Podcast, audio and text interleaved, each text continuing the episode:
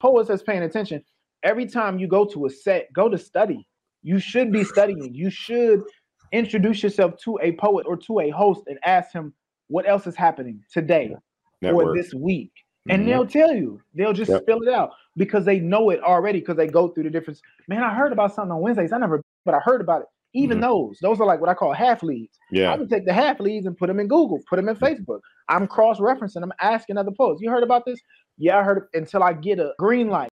Introducing the Poet Life Podcast. Go check it out today on your favorite platforms, including iTunes, Apple Music, and the website, thepoetlife.com.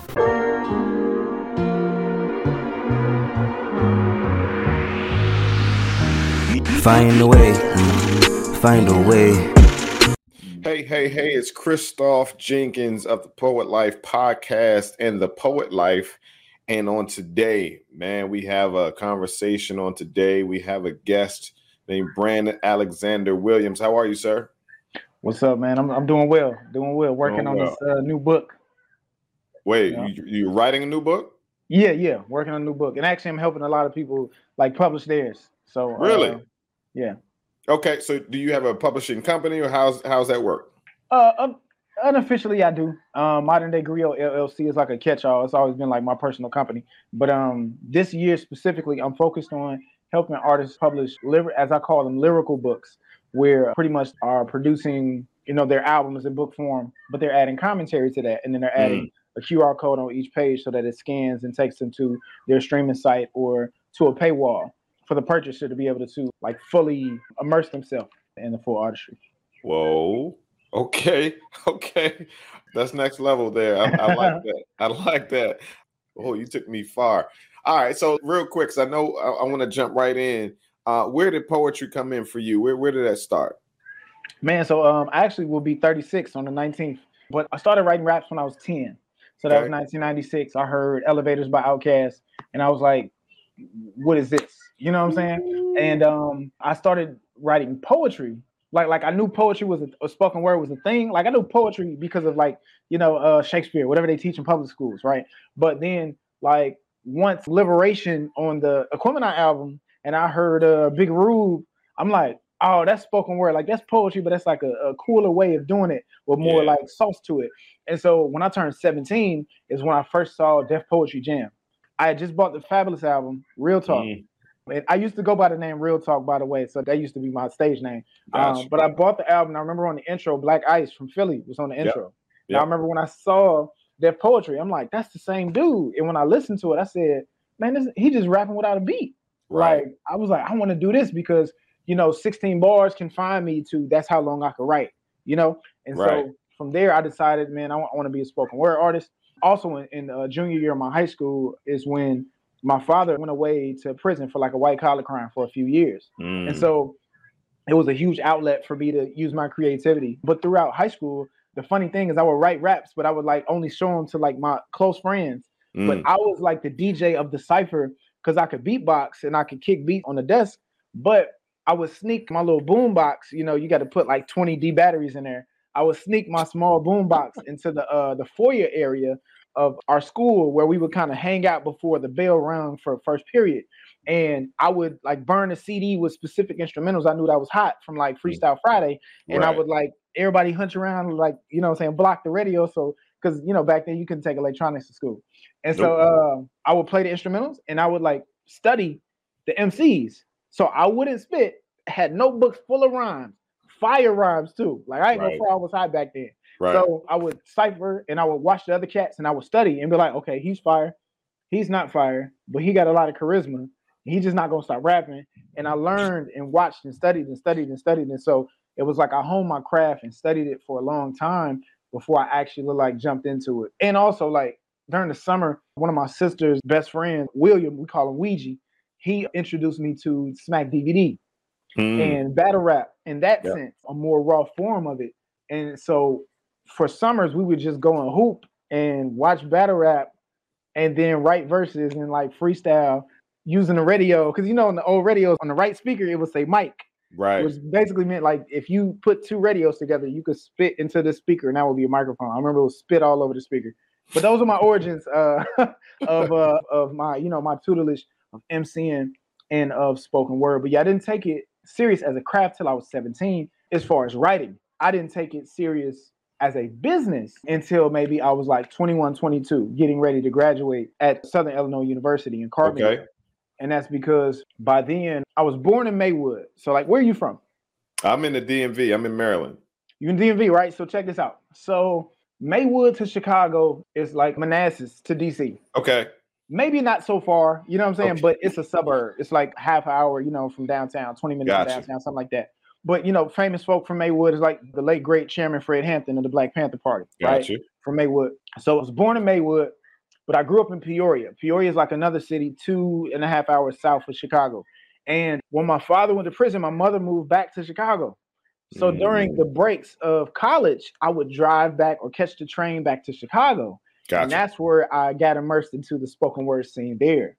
And there I saw giants. Like, we're not just talking about like, you know, the J. Ivies, the Triple Blacks, and the Red Storms, and Malik Yusefs. We talking about like K Love. We talking uh, Emerald Green, Harold Green, like a, a lot of just super dope MCs and poets that would travel through the scene. And so mm-hmm. I always tell cats like I would go to the open mic if it's 20 people on the list, like 18 of them are like super fire. Not like they're good, like super fire. Wow. So that was like my pedigree when I stepped into spoken word.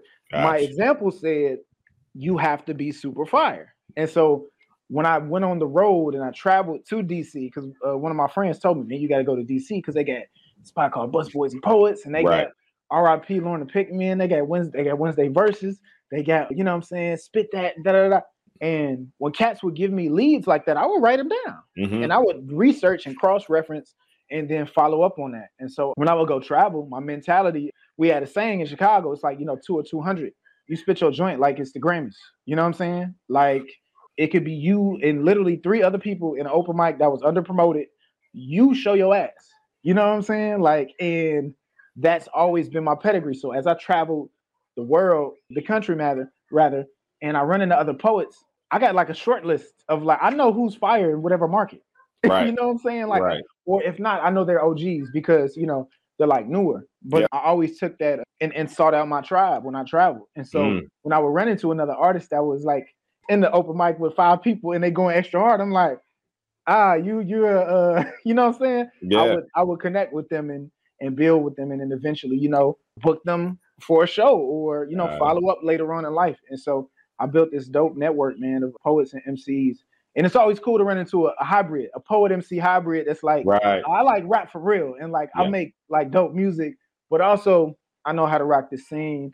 I know how to host, so on and so forth, man. So spoken word paid the bills for the longest, man. But but when making rap songs, that's what I aspired to do. And at some age, at some point, I was just like, do I not get paid for performing yeah. rap or do yeah. I get paid hundreds of dollars, you know what I'm saying, for performing spoken word? See, that is like an oxymoron for a lot of people because it's like the other way around. Should I rap, you know, and get paid a hundred dollars or, you know what I'm saying? Mm-hmm. Or, or, should I do poetry? What I really, you know, mm-hmm. so you figured out how to flip it and I guess be a unicorn uh, as it relates to you know there aren't a lot of spoken word artists that are treating it as a business well where you are they were right because that's mm-hmm. what you saw yeah yeah i saw cats performing and i saw like hey if you like what you hear i got cds so i seen people pushing cds jewelry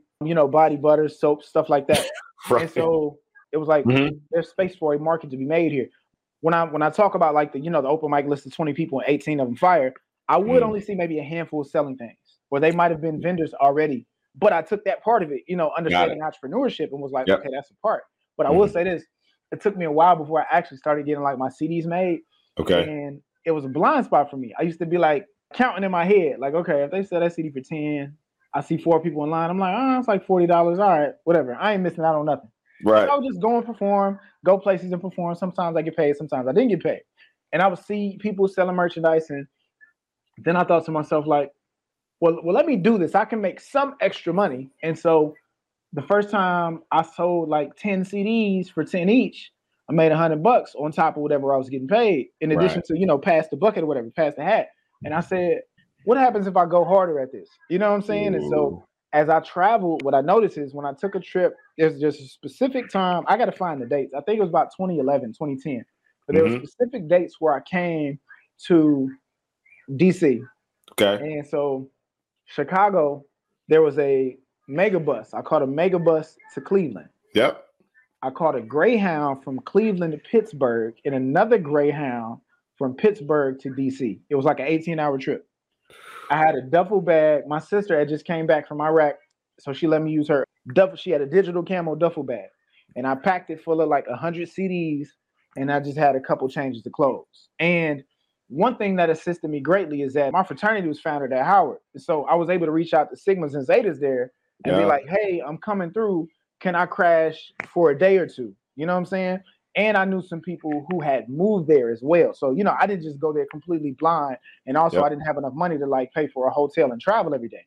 But by the second day, people had like knew about me. And that threw me off too, because I'm like, mm. nah, I ain't like making no waves like that. But they like, nah, we heard about you through such and such. They said you was coming. And then once I hit the first, I think Monday, I did a Busboys Shirlington. Got it. And once I did that, it was like word was traveling because uh, Simply T yep. from uh, Spirits and Lyrics, she popped up. She was like, "You featuring at my set on uh on Tuesday or Thursday, I think." In Manassas, she was like, "You featuring at my set." I had to come through here to see what you was about. Da da da. Because Busboys will promote you good, and so she was like, "Oh no, you oh you killing it, yo! You got to go here." And then from there, anytime, like I say, I get off mm-hmm. the stage, and poets is paying attention. Every time you go to a set, go to study. You should be studying. You should introduce yourself to a poet or to a host and ask him what else is happening today Network. or this week. And mm-hmm. they'll tell you, they'll just yep. spill it out because they know it already because they go through the difference. Man, I heard about something on Wednesdays. I never, but I heard about it. Even mm-hmm. those, those are like what I call half leads. Yeah. I can take the half leads and put them in Google, put them in Facebook. I'm cross referencing, I'm asking other poets. You heard about this? Yeah, I heard it until I get a green light. So where it's mm-hmm. like, I've been there before, it's fire, you should go. I don't know why people scared to drive out that far you know, and I wasn't scared to go anywhere. So I would um always ask the artist, what else is happening here? What else is happening this week? Because I'm here this week. Yeah. So what happened is I think the week that I came, I only had like two or three features booked. And you know, back then they was only paying 50 to maybe a hundred bucks. Right. So I already came with the mentality that I was going, I mean, I was in the red already. Yeah. And so I'm like, I'm gonna sell these CDs and I'm gonna hustle up some other features. And that did happen. Once somebody saw me on Monday, man, what you doing Friday? How long you in town? It's always that conversation. Mm. It's time to create an unforgettable experience at your next event with the Poet Life by booking a keynote poet. Poets excite your audience with motivating messages, charismatic delivery, colorful rhythm, powerful prose, and heart-filled stories with a style of spoken word that's tailored specifically to your event. The Poet Life has keynote poets in your city of all ages and backgrounds. Visit thepoetlife.com to learn more and book your poet today. But if you half-ass it, if you don't do well, yeah. it's oh, you're from where? Oh, I know some people out there, and that's the conversation. That's but it. when you when you show your on the mic, yeah. then it's like people get to thinking. They keep they get the manufacturing stuff for you. Right. Wait a second, you know? I'm having some friends, though. I might as well just make it a whole event. And that happens. Like, so poets is listening to this, like, people will create an event centered around you as the headliner. And these are things that we don't allow to happen if we don't try. Mm. You don't mm. even have to think, you can still think small, but if you try, other people will walk up to you, ask you, offer you different things. And all it takes is a small tweak or two to upsell. Like one one tidbit I always tell artists when somebody reaches out to book you, first of all, you have all the leverage because it's an inbound booking. Mm-hmm. It's very difficult to go. Let me hit up some colleges to see if they want to book me. That's like me walking into your store and saying, "Hey, do you want to buy something?" It don't work as well. So when mm. somebody walk in your store though, you're like, ah, well, let me show you this and this. Right. And, you know, let me show you the sales we got going on today. Yeah. And so I always say now, when somebody books me, I'll always ask them, "Are you doing this next year?" There because some people do one-offs. They might have threw the event because they're like, "I think this was cool. I just wanted to try something mm-hmm. once." Mm-hmm. When you put the bug in their in their head in their ear, like, hey, are you doing this next year? Then they start thinking, I might think about doing yeah, maybe I should next year. Maybe I should do this next year. All right, well, lock me in for next year. And they think, well, you know what? you you kind of fire. That's why I say being fired matters.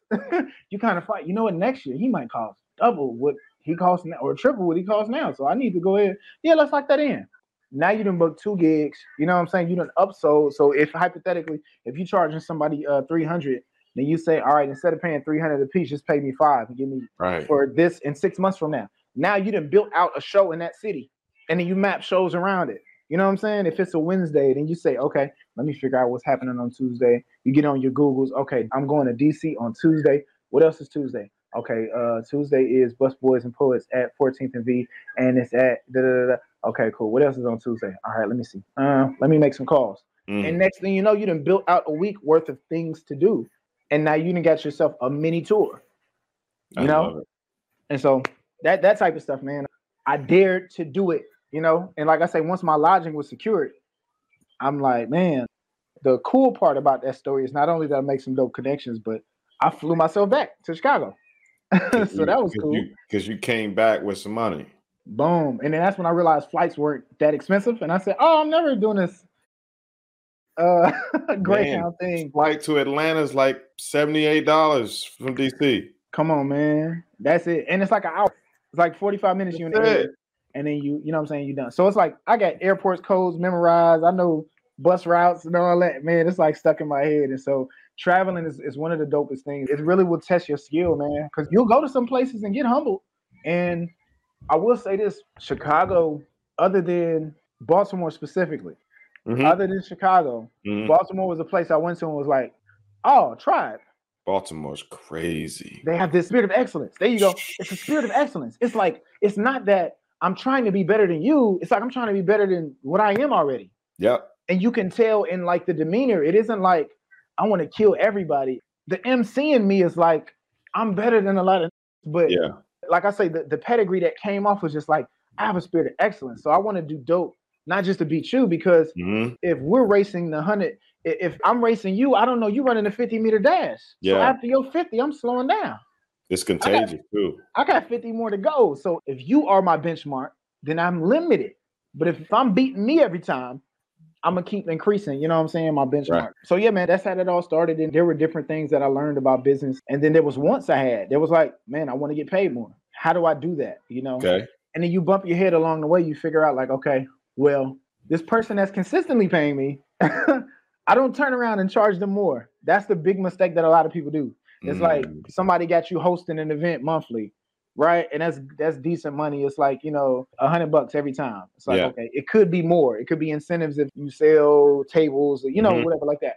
But the most value that it has is residency. People know they can find you here, so Got you could build a personal audience. brand builder. At- Boom at that set. So you don't turn to them and say it's more now. You know, like nah, because they created a place where people know that they can catch you at. yeah, What you do is you charge the new cats. You charge the cats who, man, I just saw you at the set on Monday. Exactly. That's why I was Mhm. at the set on Monday. That's Mhm. why I shined at the set on Monday. But every time you perform, man, you poets out there, man, every time you perform it's somebody's first time ever seeing you. That's why you go stupid. That's why you go stupid every time that you perform.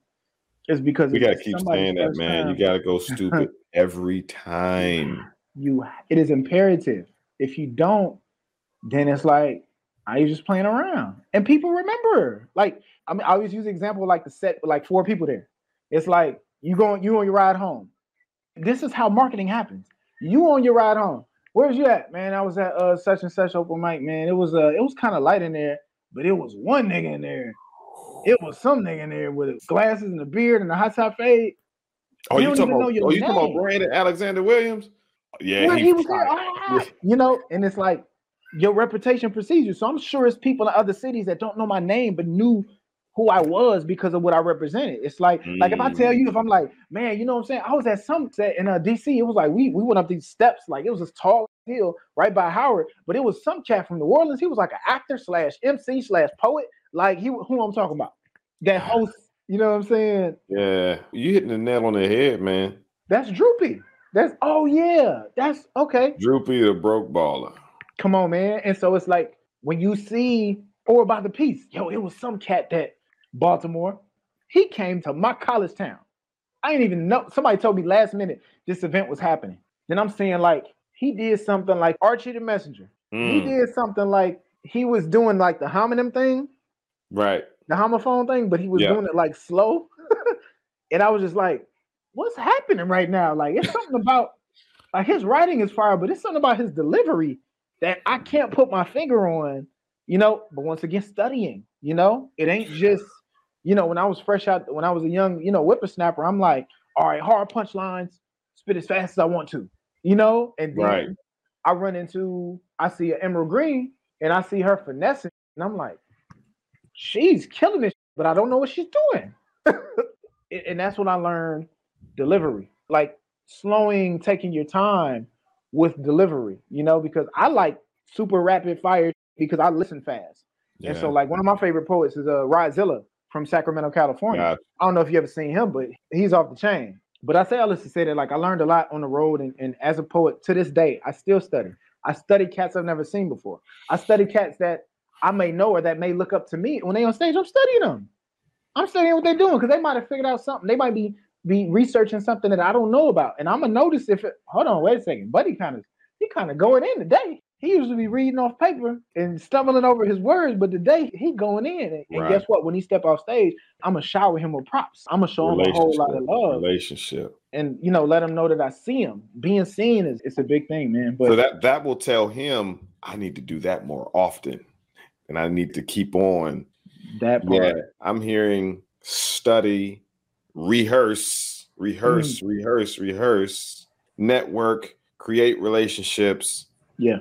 And as long as you consistently do it, like things will happen for you. But I- guess to curve the conversation a little bit, where it comes the point of entry for a sale, or the point of entry for making money, is knowing when to say yes, knowing when you're being offered something, you know. Mm-hmm. And so, what I always tell artists is one is like every nine months, give yourself a raise. So if started a base rate of, of hundred dollars, right? Mhm. I, I got a lot of love for busboys and poets because even though that's such a low figure, it's a starting point. Right. It's a, it's a uh, basement to Mhm. say I'm not taking less than hundred dollars for my art, and that's a good starting point Mhm. for artists because we we've done stuff for free. We've done Mhm. stuff for fifty bucks, sometimes less than that, for only Mhm. past the hat, and it's like that's a good place to begin at. And so For sure. you know, if you're 100 this year, by the time September comes, you're 200 now, Yeah. or you're 250. You decide. But once someone reaches out to you, once again, inbound, the inbound booking part is always going to be huge. You know For what sure. I'm saying? It's always Yeah. going to be huge because that's where you have the leverage. So when Exactly. someone reaches out to you, hey, I saw you at such and such. Yeah. Next week, we're next month, we're six months from now, we're doing Mm. this event called that is a sale. That's inbound booking. And so I always encourage any of my clients to like get on black and white, get on email, don't text. Do respond to DMs, but don't do business in DMs. Don't do business via text or over the phone because everybody is human. So it's I don't remember saying that. But if you typed it, no, Yeah. This per, is our, what you our typed. conver- per our conversation. yeah. Right. This is documented. You wrote this because even if I made a mistake via text, I gotta honor that. You know what I'm Mm. saying? But if it's nah, I didn't say that because I'm gonna think I got the best memory. You're gonna think you got the best memory. We're not Right. gonna get nowhere. Yeah. And so always get it to black and white at some point. Hey, send me an email the details. We'll go from there. How did you translate your performances into now you teaching classes and workshops and things of that nature? So like I've always been fascinated by technical parts of performance. So like uh to this day, my performance diet, if you will, or my, my study diet consists of watching stand-up comedy, watching battle rap, and speeches. Speeches or lectures or like interviews. And so I watch those for delivery and like how concise somebody can make an argument. But I always was fascinated by like I remember the first time I ever heard Brain Damage by Eminem. And I'm Mm. like, he's rapping in patterns. Like, and he's doing it on every single rhyme of every single verse. I'm like, I'm, I caught on to that quickly. Like, wait a second, he's rhyming like electric volts, a neck with bolts, check the pulse. Mhm. I'm like, oh, hold on, wait, wait, wait. Like, this is a. And so from then I said, I got to do this in all my stuff because Mm. it's, it's gonna sound good. And so because I always took a technical dissection type aspect of writing, Mhm. then naturally when I would talk to people, I would do that, and they'd be like, "Man, you should teach like that," or Could you teach me something like that? Or doing lyrical breakdowns, calling my homies like, yo, did you peep this line meant that? Did you peep the double entendre? And so when I got hired to teach at University of Iowa in the School of Music as mm-hmm. a uh, professor of hip hop, I was like, I'm finna just break down lyrics. And there's the content right there, you know? And so from there I realized that, that it was value there. Not, not just to teach a lesson, but also to teach. You know, once you once you can teach, you you know what I'm saying, you can teach. And so That's it. once That's I realized, it. okay, how do I teach a lesson using this rap lyric, then I can teach folks how to like get their business in order, you know, and make it plain for them and show them, hey, look out for this. This is the entry point, and when at the point at which it becomes a sale, you know mm. what I'm mm. saying? Once they step over this line, now they're in sale territory. Now you're in closing territory, right? This is closing the sale, so on and so forth. So that's my uh, long answer to the short question. Poet Life University welcomes you to the world of creation, thoughts, expertise, and professionalism by offering technical knowledge, practical support, creative encouragement, and whatever it takes for you to create the poetry career that you've always desired, but never knew was possible. And the best part is we have professional poets from around the world as professors to teach you everything they've learned throughout their poetry careers. We are currently offering several eight week live courses that will help you gain a deep understanding of poetry, become confident in your work as a poet and writer, learn how to start your own business with the help of an expert, enjoy the freedom that comes from being able to pursue what you love on your terms are you ready to take your poetry to the next level?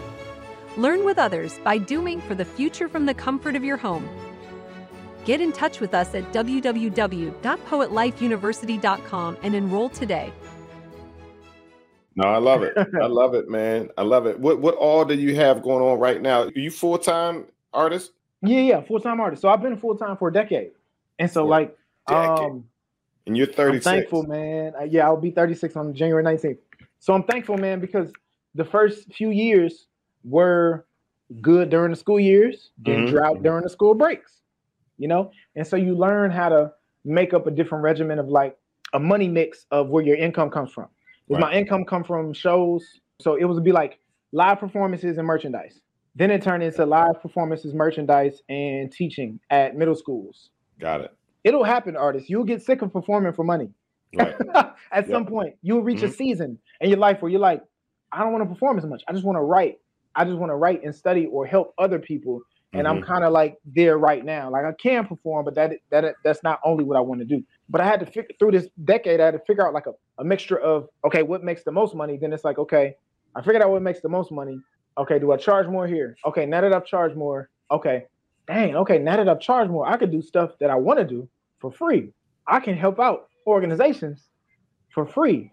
And then if I charge 2500 I can send them an invoice minus 100% and then write it off on taxes as a donation because somebody had to pay for it. I did. I paid for my performance. You know what I'm saying? And so then you start realizing hmm, because it's been a time where you've been booked for 10 shows in a row. And then by the time the 11th show comes, somebody's like, "Hey, could you uh come to this after school programming? Could you do this at my church real right. quick? Could you come to my?" And then you like because you taking shorts, you like, y'all ain't got no money, you know what I'm saying? And you feel nasty because it's yeah. like, ah, I don't want to charge the church. It's value there, but when you charge, that's one of the reasons for charging more, uh, poets. So if you paying attention, you charge more so that you can turn down the gigs you don't want and you can do the gigs you do want on the house and get it back on the back end during tax season. If I charge 500 and I did it for free, I invoiced the people. This is a $500 donation in the form of a performance. Oh. Yeah, it's a gift. Now I do it by the book. I ain't, you know, I don't scam with it like, oh, I gave away fifty thousand worth of posts. No, you send that invoice. Yeah, but you send an invoice with hundred percent, even when you give a discount, right? And I believe in discounts all day because especially with nonprofits and and, and, and, and nonprofits mean that they're not supposed to make profit. So when fourth quarter come, they be trying to get rid of that money. Otherwise, they're gonna get a shorter budget. So I had to figure out what what worked and what didn't work, and I and I failed and I bumped my head a few times. But what was a game changer into the uh, the money mix of live performance, merchandise, teaching. Mm-hmm. The fourth thing that came into play that changed everything was I said I got some leftover money that I made from performing, let me invest it. And so I threw a show. I threw an open mic before. Then I said, ah, still a limit because open mic is a mixed bag, right? Right. I can't demand any more than 10 or 15 bucks because if I'm a consumer, it's an open mic. It could be all whack. Right. You know what I'm saying? Right. So I started throwing set shows and Yeah. hiring people and booking Yep. DJs and booking talent and flying Mhm. them out Yeah. and saying, like, let me go big, let me try it to see what happens. And so Mhm. once I seen that, once I made the door and I said, after I paid everybody what they wanted, by the way, Mhm. right? Not shortchange. Once I, hey, how much do you want for t- 20 minutes, 15 minutes? Okay, cool. Okay, I'm gonna give you this. I'm gonna fly you out. Here's your hotel. I'm not finna pay you and have you eat out of what you just made for your hotel and your travel. Nah, that ain't that ain't good business. So how much do you charge for the tickets? Oh, so so what I would do is the tickets, general admission, 25, Okay. no less than 20. Yeah. But you do a tier system. Do VIP, Yeah. super VIP. And I learned that from big shout out to uh, Keith Rogers, Black on Black Rhyme, Tallahassee. He did an event. I met him in Atlanta. Georgia Me was doing Tamika Fest. Yo, you you ever met Keith Rogers? He chilling with some cowboy boots and a hat, looking just just chilling, not saying nothing. Everybody coming up to him, dapping. I'm scoping the scene. I'm studying, right? He just chilling. I'm like, yo, everybody keep coming up to him, dapping like he, you know, this. You see the energy, like he the man. Yeah. So like he gets on stage and he does these things. Uh, I call them homonyms, but he was doing like the you know like asinine but her face a team like that. He was doing a bunch of those, and I'm like, oh, that's clever. Like I fuck with clever.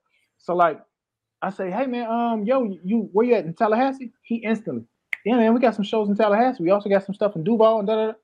Just like he running off what's happening during the week, and then homecoming is the week after that. He said, man, come down, I'll show you around. So me and my boy, I was living in Atlanta at the time. We drove down to Tallahassee, and sure enough, he starts showing us around.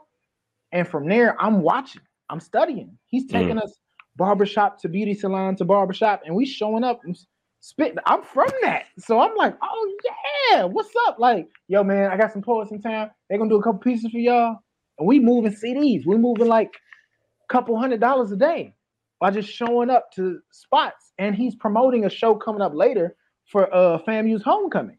So at FAMU's homecoming, it's a venue called the Moon, real dope venue, and um he does this thing called Tallahassee Nights Live. hmm Of course, he got like you know dancers from the university, so on and so on. Just a big production.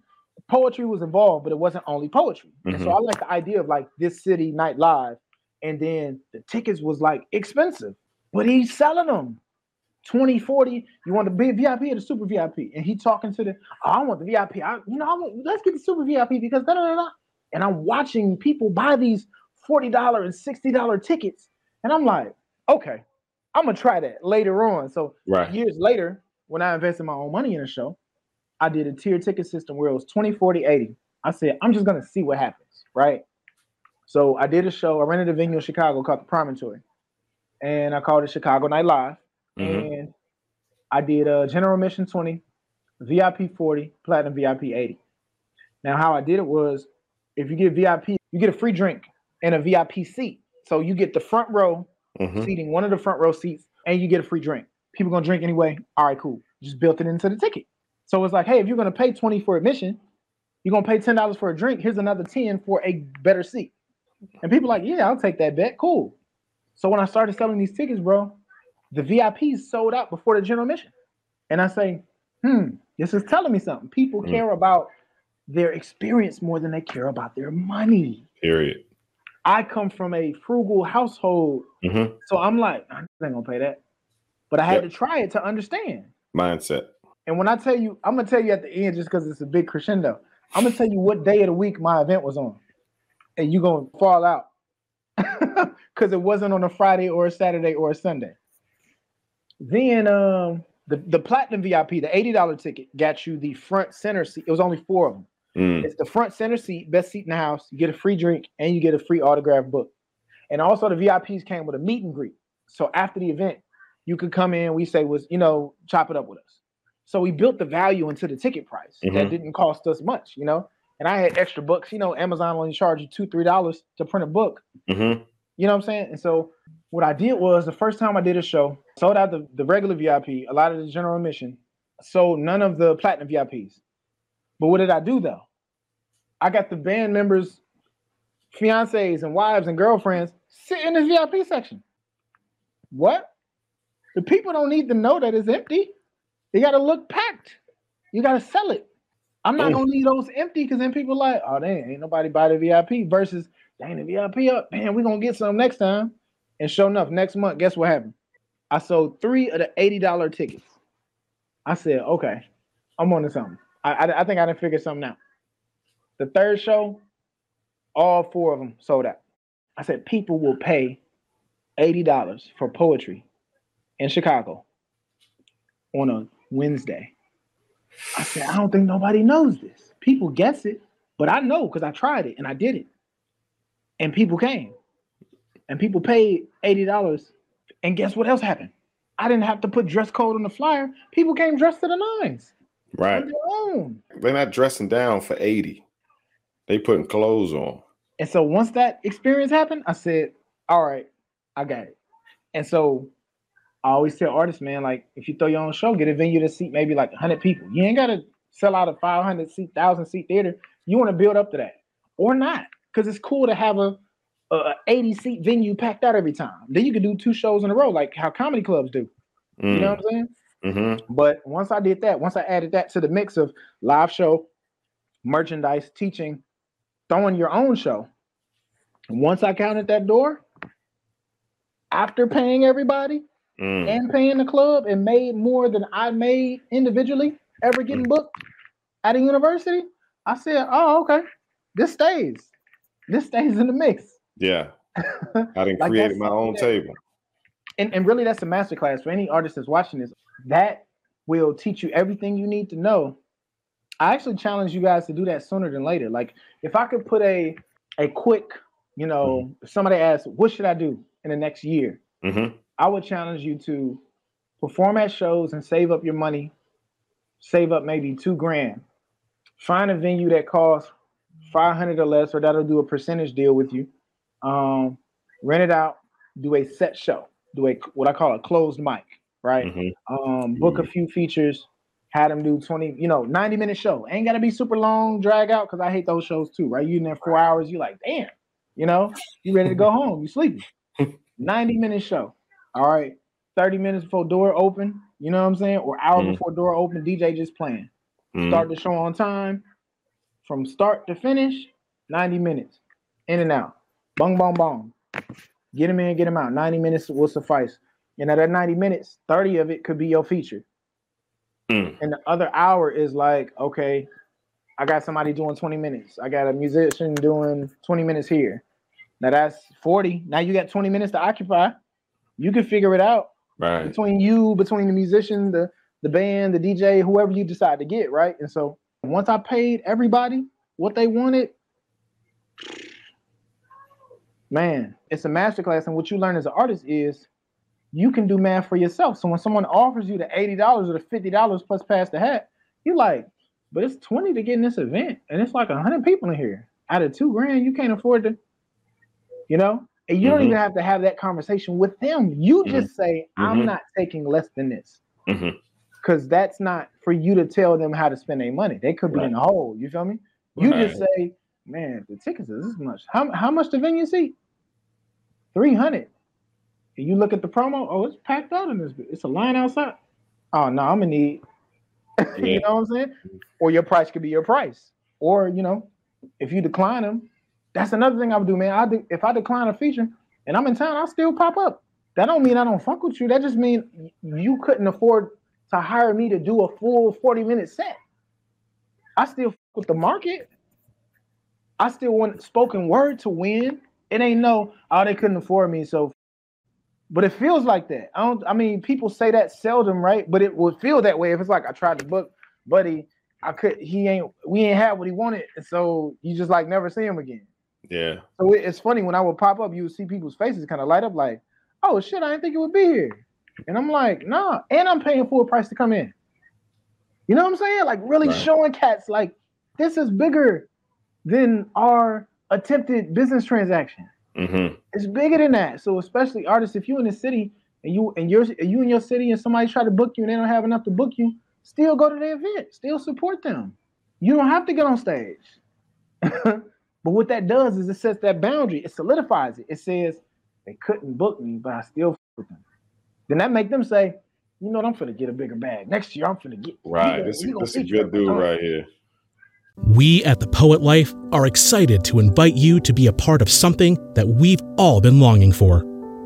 For far too long, each and every one of us have been searching for a way to get connected with like minded people, specifically poets who have the desire to make poetry their career. We've all heard more than once from more than one person that there is no money in poetry. This couldn't be further from the truth. Your poetry is invaluable. Allow us to show you how successful you can be with your poetry. Learn how you can go from being an individual poet to launching a business that offers poetry as a service. Join us as we build the poetry industry together. The Poetry Business Network that is made of poets from all over the world who are looking to start their career in the poetry industry or simply do more with their poetry. We will meet twice a week on a Zoom call every Tuesday and Thursday at 9 p.m. Eastern Standard Time. You will have the opportunity to meet and network with poets from all walks of life. You will also have the privilege of meeting and learning from the best professional poets in the world. Many of them have been guests on the Poet Life podcast. We have also incorporated a book club where we read personal development books to help us change our mindset. In order for us to realize our greatness as professional poets, we must renew our minds. You can check out the Poetry Business Network for free to see if you like it. We are confident that you will. If you choose to become a member after the first week, the annual membership fee will only be $99. So make the investment and change the way you see and pursue poetry. We hope you become a part of the Poetry Business Network.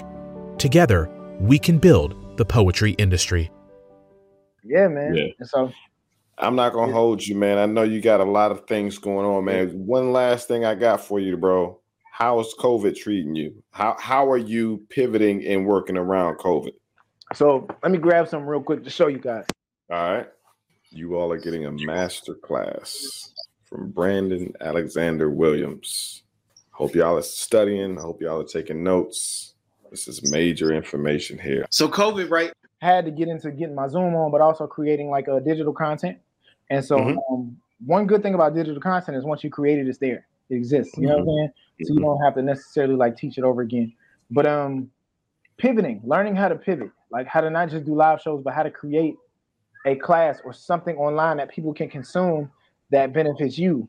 You know. And so for poets, I would challenge you guys to do if there aren't, you know, they're digital open mics, but they don't they don't feel the same. Everybody knows it. You know what I'm saying? Yeah. Um, what I think you should do is find a spot and invite artists out and start filming them and start making like a TV show type thing and make a subscription service on Patreon or something and split the uh, and pay royalties to the artist that's featured on your show.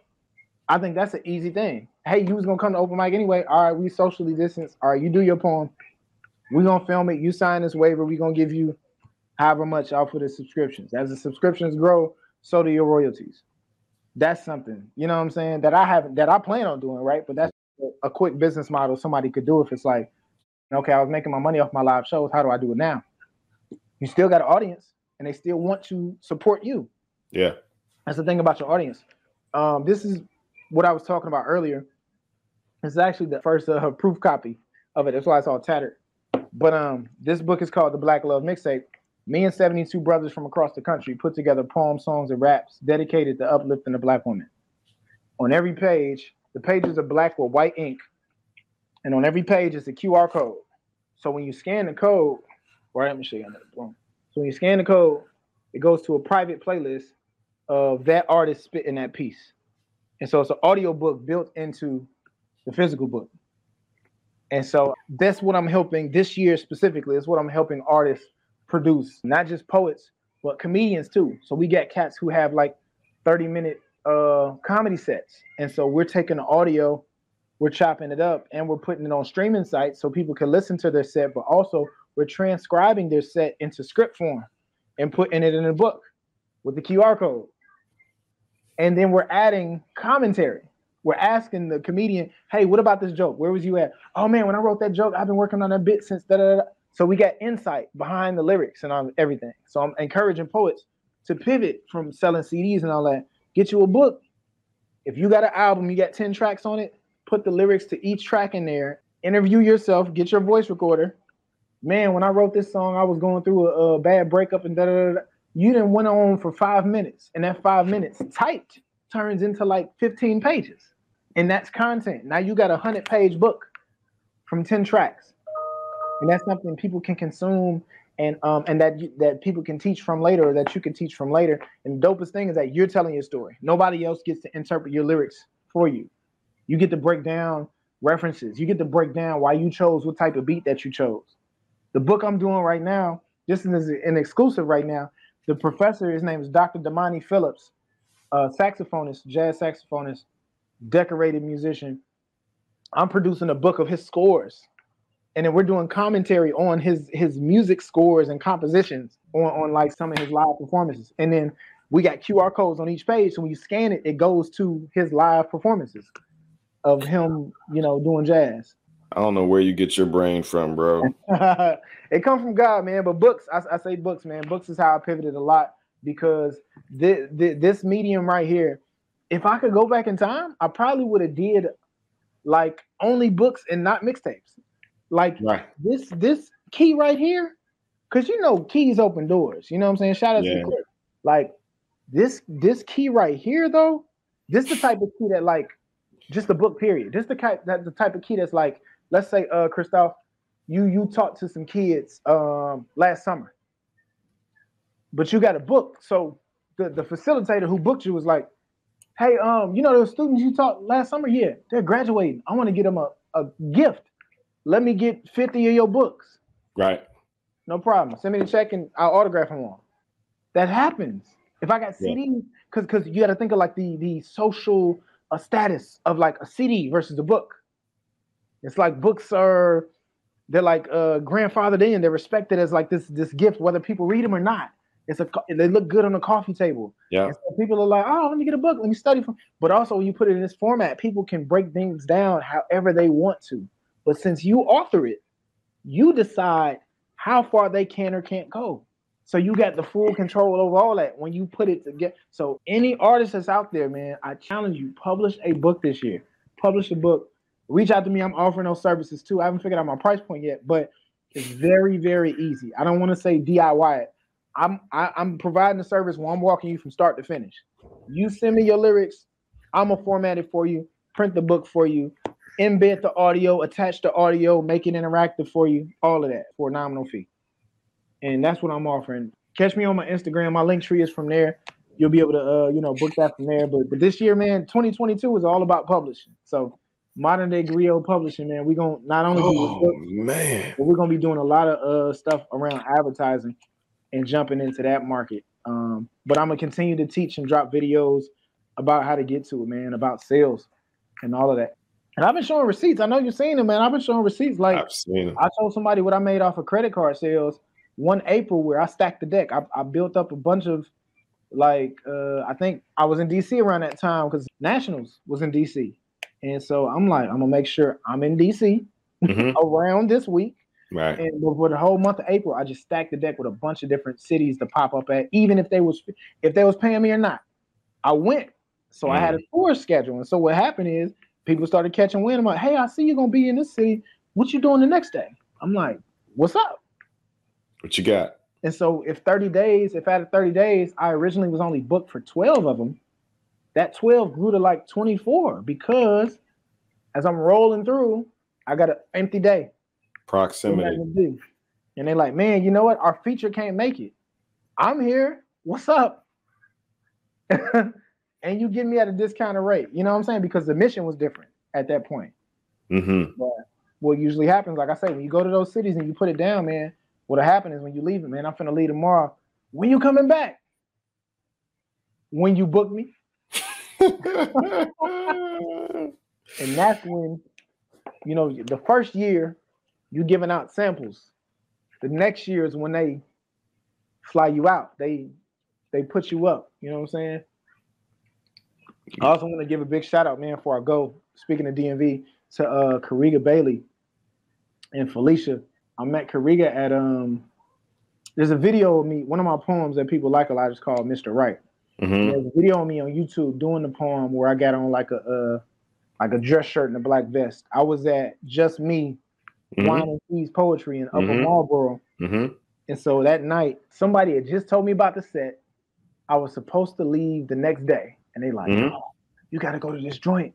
Um, it's a uh, and I remember seeing the promo, but never getting out there because I didn't think the the Metro didn't go there.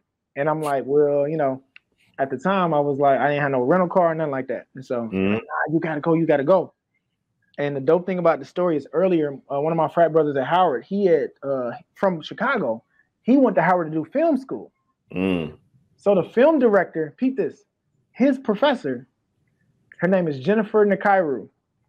Jennifer Nakairu was from London. Jennifer Nakairu is the director for Ape, Beyonce and Jay Z. Wow. This before all of that. I don't know none of that. I come in town. I'm I'm meeting him. Hey, uh, uh, meet me at my class before we go. I'm like, cool. I come into class. He's like, hey, it's my frat brother. He do poetry. Oh yeah, let me hear something. I do a poem. She's like, we gotta film you tonight. She started running, da, da, da. And that night was the night I went out to just wine and cheese poetry. So they came with two cameras, and they followed me there. I do the poem, and um, there's a side room, there's a smoke room or whatever. So I'll go back Right. there because the bathroom was that way too. Mhm. So I go there, and um, this is how I would always kind of get on. Because when I came into the show, it was already an hour into the show, and uh, I- started showing my ID. Look, man, I'm in from out of town. Like, I just want to do one piece. I get out your face, da da da. You know, Mhm. all right, man, we gonna we gonna hold you down. We we some some people vouch for you, you know, because I've been Right. putting it down all week. So knew like, oh no, you you gotta let you gotta get, let homie get on. Like, so boom, do the poem, go to the back room, smoking, ciphering. I said, uh oh, I don't smoke, but I sure do smoke MCs and ciphering. and so, um, what I remember being there was Kariga was there, Mhm. Orville was there, Mhm. and Cypher. And when I would be on the road, I always had because I don't freestyle. Like I want my to be fire. So like I would have at least 10 verses memorized, aside from the poems that I perform. I Mhm. got like 10 verses memorized that can match just about any tempo of a beat. So when I get in the cipher, I'm not running out of rhymes. So we going, going, going, maybe like go around maybe four times. So niggas eventually like stop dropping out, start dropping out. Kariga don't stop. And I don't either. So as I, as we going back and forth, if you ever met Kariga Bailey, he do this thing where he kind of like squint his eye That's my guy. look at you like like uh, like what's going like he trying to figure you out. And and what his brain was kind of saying is like it's like he was looking at me as if to say like so you just not finna stop rapping? Like you know what i'm saying? Mhm. so and i was saying this ain't in him as, as he was going. But you know you've been in ciphers where like somebody don't stop but they don't be potent. But kept being potent Mhm. and my shit kept being potent. So we looking at each other like, damn nigga, so you just gonna keep on rapping and it's fire? Like, what's going on? So by the time I think we went, me and him went back and forth maybe four more times. Then they like, all right, they blunt was going or whatever. And then I think like the event was ending. And so we like, man, let's go on back out here. And he like, yo, what's your name, fam? Where you from again? I'm like, yo, man, I'm real talk. I'm from Chicago, you know, Chicago area, da da da. Um, yo, he say, anytime you come here, you staying at my crib, like you with me. I'm like, all right, bet. Sure enough, next time I came to DC, hit him up. Regal, what's up, man? Yo, where you at? I'm like, I'm at um Reagan. I'll be there. He come scoop me up. We drive to his crib in Bowie. Yep. He introduced me to his wife. He like, this your room. And like, I get emotional when I think about that because he's such a dope brother. And I was I was down on my luck at that time, but he's like, I just never met that type of abundant love from a black man. Authentic. You know what I'm saying? Just like you just met me. And he's like, this your room. Like when you come here, you stay here in this guest room. And we got an extra car. Like Felicia don't use his red car. Like you can use that if you need to get around the DMV. And he kept his word. And like from there, he, that's my brother, man. And I- and I got to go and meet his brothers, and he got me booked at Hampton because he's from Hampton. You know what I'm mm-hmm. saying? And come to find out, he's born seven days after me. Wow. Same year, seven days later. I now, said, nah, man, I was Kariga, Kariga's the man. He might be the realest yeah. artist I know, bro. As an artist and as a person. Mm-hmm. Like we was riding together for years in in this poetry situation, man. And uh, yeah, I know what you mean. I know yeah, what you mean, bro. That's a real dope cat, man. And so sure. any anybody he introduced me to, I'm like, I'm already knowing they solid. Yeah. Because he is, you know? Yeah. And so we learn and teach from each other, man. And and, and we got a couple of records together. And um, a lot of, you know, people that I knew through him, we still tight to this day, man. Mm-hmm. And um, yeah, man. That's fire. Dope, That's dope cat, man. So so any artists out there, man, I say travel. If you're in the DMV, don't take it for granted. don't take it for granted at all. Uh, if you're an artist listening, throw your own show at the very least throw it quarterly every season. You know, that way you got three months, you got 90 days to promote it. So winter, spring, summer, fall. We got the winter show, the spring show, the summer show, the fall show. Just throw four shows a year. You know what I'm saying? Then work mm. your way up if you want to do a bi-monthly. You know, then do yeah. a monthly if you want to. But what's gonna be big and imperative is promo. And when you yeah. do monthly, that 30 days is, is gonna sneak up on you. You know what I'm saying? So do quarterly. Trust me, do quarterly. Let people miss it, but let it be a set show. Make it a mm-hmm. closed mic. Scout talent. Ask them how much they want. Mm-hmm. Pay them. Yeah. And like I say, what yeah. you make off the door minus expenses is going to be more than anybody's offering you right now. Yeah, I do it. I do showcases. You know what I'm saying? I, I don't do open mics. One, I just don't know what folks going to say, and I like to kind of somewhat like theme my events and stuff like that. So look, Brandon, man, I, I, appreciate I love what you're doing, you. man. Keep, keep. You, man. I mean, I'm, I'm gonna be back on here for sure. For sure. Uh, and, yeah. and, and, and we're gonna talk. We're gonna talk business, man, about being being affiliated, you know, with the for brand. Sure. But I, but I like what you're pushing. I love what you're pushing and what you're doing, and I wish you uh, prosperity in this whole journey. Appreciate you, man. Listen, it's Christoph Jenkins and Brandon Alexander Williams. It's the Poet Life podcast. Check us out at thepoetlife.com. Where can they find you, bro? Oh man, uh, Instagram, Brandon Alexander Williams. Also, uh, the name of this book is the Black Love Mixtape. We spell Black B L K, but yep, the Black Love Mixtape. So that's on Amazon. It's also on my website, so you can get it either. But man, make sure you check that out. Good stuff, man. Y'all have a good evening. It's the Poet Life Podcast.